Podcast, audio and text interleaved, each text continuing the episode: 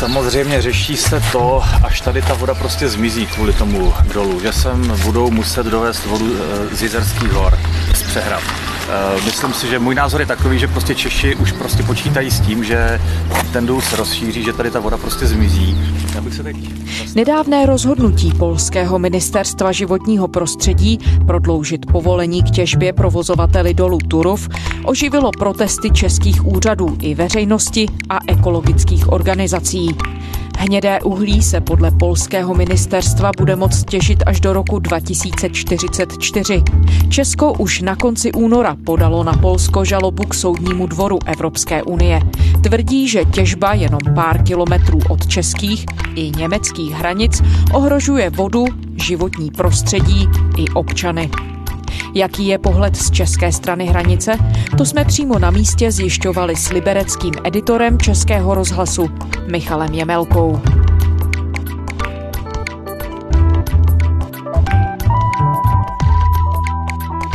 Je pondělí 17. května. Tady je Lenka Kabrhelová a Vinohradská 12. Spravodajský podcast Českého rozhlasu. My jsme teď právě v té uhelné, která potom tomu dolu bude nejblíž. Opticky to vypadá jako by delší vzdálenost, ale jsou to vlastně jenom stovky metrů. Mm-hmm. Tamhle je elektrárna, vedle ní to hnědé, to je ten důl. Na západ je v podstatě hned vedle toho německá Žitava, na východ polská Bogatyň. A ta cesta, která je spojuje mezi nimi, vlastně není nic a ten důl by se měl posunout směrem k české hranici v podstatě už tady po tu silnici, čili tam, kde vidíme v dálce, teď vidíte to auto, Aha. kousek za ním už by to mělo začínat, čili tam, kde je to řepkové pole, tam, kde je to pole, tak tam se domnívám, že už by vlastně měl být potom rozšíření i ten důl. Takže tady budeme úplně nejblíž tomu místu, kam ten důl dosáhne. Ano, je to tak. Hmm.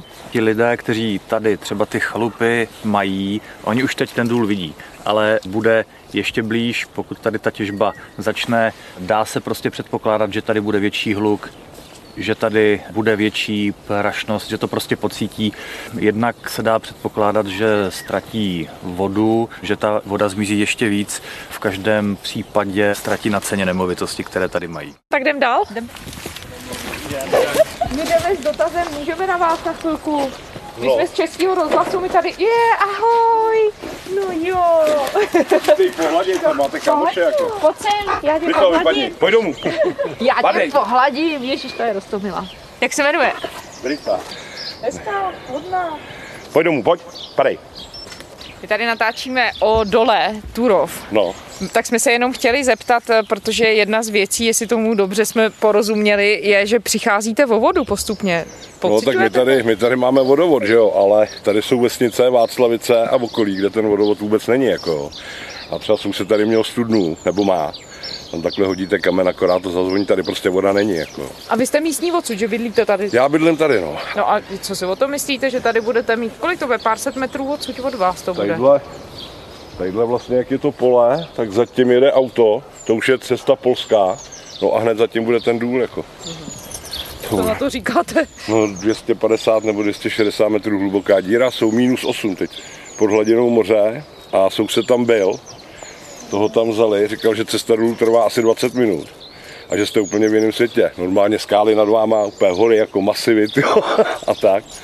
Úplně jiný svět. No a tady ten barák, který jsem kupoval, tak jsem to kupoval s tím, že 2021 to tady skončí. Jo, 2020 konec těžby, začne rekultivace a tak, říkám, tak paráda jako dobrý. No a najednou 2019, 2020 se začalo mluvit o tom, že se to rozšíří, nikdo se nikoho na nic neptal, jo, a šup, tu vodu, kterou oni tam stáhnou do toho dolu. Tady je obrovský jezero pod náma bylo, který je prázdný. Jo. Tak kdyby tu vodu, kterou oni tam vyčerpají, nám prostě vrátili tím, že udělají na tom Friedlandsku a tady udělají vodovod, mm. nebo prostě ho aspoň zaplatí, mm tak si myslím, že stejně s tím nikdo nic neudělá, je to každému jedno. Že? Tak děkujeme moc krát.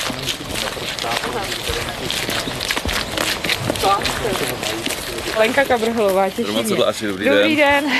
Myslíte, že bychom vám mohli dát pár otázek jenom? Já na Uhelné bydlím už 30 roků. Když jsem se sem stěhoval, tak jsem viděl, že ten důl tu je a počítal jsem s tím a myslím si, že až umřu, tak tady bude pořád. Takže já jsem s tímhle zrovna jsem jako docela smířený. Samozřejmě, že ta otázka se dneska staví trošku jinak, protože ten důl dneska skutečně, jak na jedné straně třeba z hlediska nějakých emisí, tam určitě došlo k jakokolikému zlepšení, protože tu elektrárnu je dobrý říct, že ty Poláci opravdu modernizují, co se dá. Takže to pocitujete tady vy, takže, že se vám takže, to takže určitě, protože nějaká taková ta stopa, jak bylo vidět v jezerkách, ty mrtvé lesy, když jsme sem přišli, tak to si myslím, že je dneska už lepší ale na druhou stranu se zase samozřejmě začíná projevovat tím, jak oni jdou stále hloubš a hloubš problémy s tou vodou. To znamená, že to je věc, která se dotýká nejenom nás tady na hranicích, ale podle těch studií, které se začínají objevovat, tak samozřejmě to bude věc, která se může dotknout mnoha obcí tady okolí, určitě globálně kraje. Už dneska to vyžaduje velikánské investice, které sem jdou, aby se sem voda přivedla odinut, pokud by ty katastrofické scénáře skutečně dopadly tak, jak to vypadá. Já se dokážu smířit s tím, že tam ten důl je, dokonce i s tím, že jde blíž. Mě na tom celý mrzí, že dvě země, které jsou si relativně hodně blízký, takže se nedokážou nějakým způsobem dohodnout, protože to handrkování, ke kterému dochází, nebo veřejné projednávání, který bylo v Bogatyni, to byla fakt ostuda, kde mluvil hejtman Libereckého kraje a nebyl tam třeba ani pořádný překladatel. Bylo to prostě nedůstojný. Takže mě opravdu na tomhle tom nejvíc mrzí to, že ať třeba v očích mnoha lidí nemusí mít Poláci nejlepší jméno, tak jsou to lidi jako my, jsou to Slovani, jsou to fakt nám hrozně blízký národ a že mezi těma vládama i mezi těma lidma dochází k tomuhle tomu, že se nedokážou spolu dohodnout, protože na druhou stranu si musíme přiznat, že pro ně to je prostě důležitý a co si budeme povídat, jako naše elektrárny, naše doly taky vždycky čoudili a dělali něco kolem hranic. Myslím si, že to je taková jako dlouholetá tradice, že se to všechno kolem těch hranic soustředí a že je spíš dobrý hledat nějaký kompromisní řešení. To v čase to zvrhlo, že to je taková válka, mě mrzí. Děkujem, pane Sedláčku. A já bych tady doporučoval potom opravdu přejet, No, jdem, no. přejet vzít to na hrádek. A doprava nebo rovně? Tady, doprava, doprava, doprava po 35. Jo, tak tady vlastně jako na hranici, že?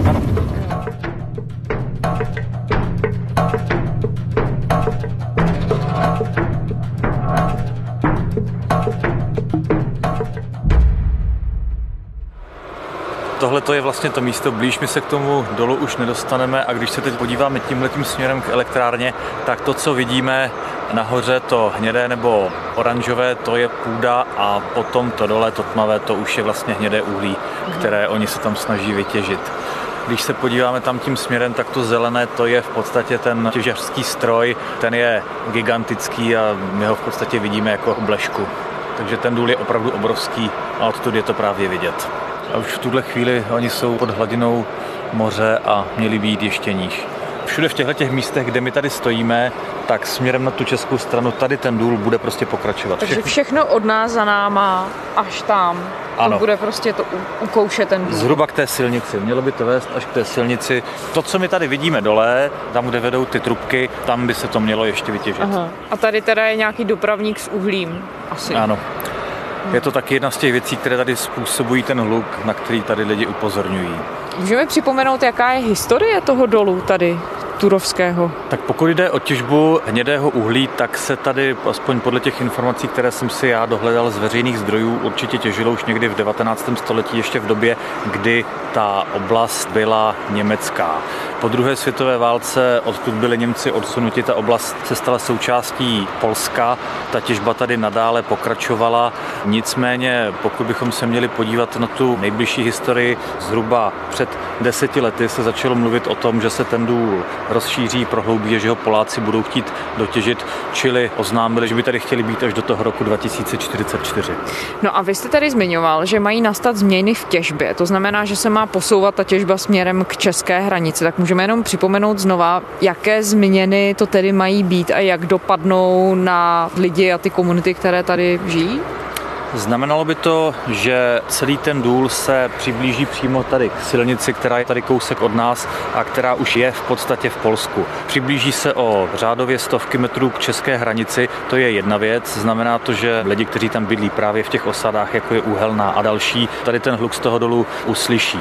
Druhá věc je to, že ten důl by měl jít ještě víc do hloubky, což a toho se právě lidi na české straně obávají, že ztratí ještě víc vody, že ta voda v podstatě odteče na polskou stranu odteče do Polska. S tím souvisí i to, že jsou tady obavy, že by se mohlo začít hýbat i podloží. Nemají jenom na české straně, mají je právě i na německé, protože jsme tady řádově několik málo kilometrů od německé Žitavy a tam ty obavy z toho dolu mají taky. No to jsou ty argumenty místních obyvatel i místních samozpráv. Konec konců je zvedá i Česká republika při těch oficiálních jednáních s Polskem. Jak argumentuje polská strana, která říká tedy, že pokračovat v těžbě zatím chce? Čím to odůvodňuje?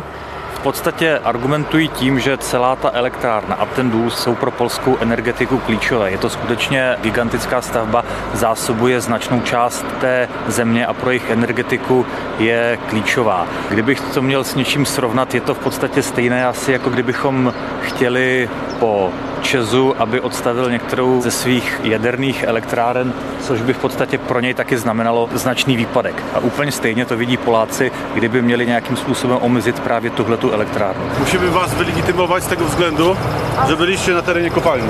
Bardzo bym prosił dokumenty. Tak teď tady přichází ochranka dolů Turów, tak my se musíme přesunout dál. do czeskiego, do niemieckiego. Nawet policję też. Nawet.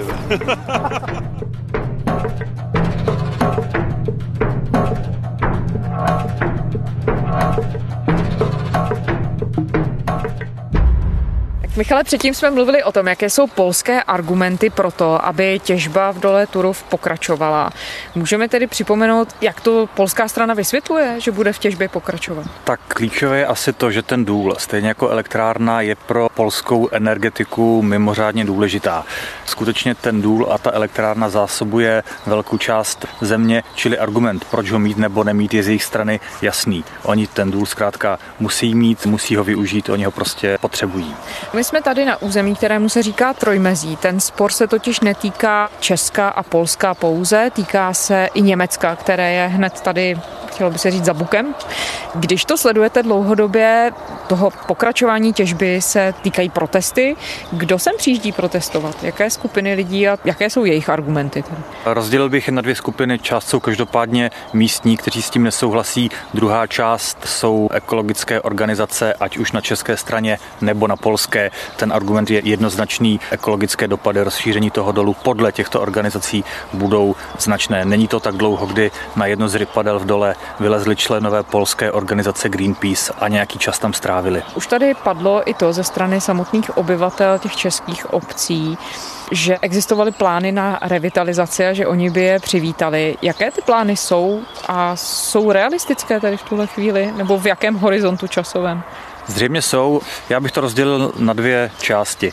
Poté, co ten důl bude vytěžený, uvažoval se o tom, že bude zatopený, že vlastně na jeho místě vznikne obrovské jezero.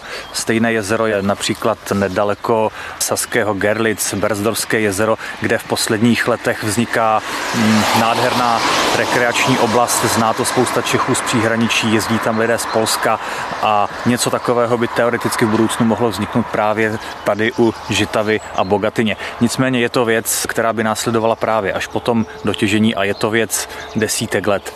Druhá věc, po které jednak lidé tady v příhraničí, ale jednak ty samozprávy volají, je to, že bude nutné vyřešit nějakým způsobem zásobování pitnou vodou, pokud se skutečně z téhleté poměrně velké oblasti ztratí. Nejde jen třeba o oblast Hrádku nad Nisou, jde o oblast Friedlandu a celého okolí, čili je to věc, která se dotýká deseti tisíců, řádově nějakých 25 tisíc lidí. Bylo by nutné sem do této oblasti dovést vodu z Jizerských hor, kde jsou přehradní nádrže, kde zdroje vody jsou, ale ta investice by byla mimořádně nákladná a v tuto chvíli se v podstatě jedná o to, kdo ji zaplatí. Nemůže to udělat Liberecký kraj, nemůžou to udělat města, protože pro jejich rozpočty by to byla neuvěřitelně vysoká cena. A je ve hře tedy i to, že se česká vláda může snažit dojednat nějaké kompenzační finance od polské vlády ve chvíli, kdy tedy ta těžba bude pokračovat. Kde ta jednání v tuhle chvíli jsou? To je další věc, kterou sledujete dlouhodobě. V tuto chvíli už vzhledem k tomu, že ta jednání mezi českou a polskou stranou dospěla k nějakému mrtvému bodu, dostávají se na evropskou úroveň. V tuto chvíli z rozšíření toho dolba z toho česko-polského sporu se stává v podstatě evropská záležitost a rozhodne se podle mě až na evropské úrovni. A v tuto chvíli je to ve fázi podání nějaké žaloby k Evropskému soudnímu dvoru a ten bude muset rozhodovat. Ona česká strana i žádá zastavení těžby dočasné, při nejmenším, než se ten spor vyřeší. Je pravděpodobné, že by k něčemu takovému mohlo dojít? Osobně si myslím, že k tomu nedojde, dokud nebude mít třeba česká strana nějaký právní argument na evropské úrovni, tak si myslím, že Polsko nemá důvod tu těžbu zastavit.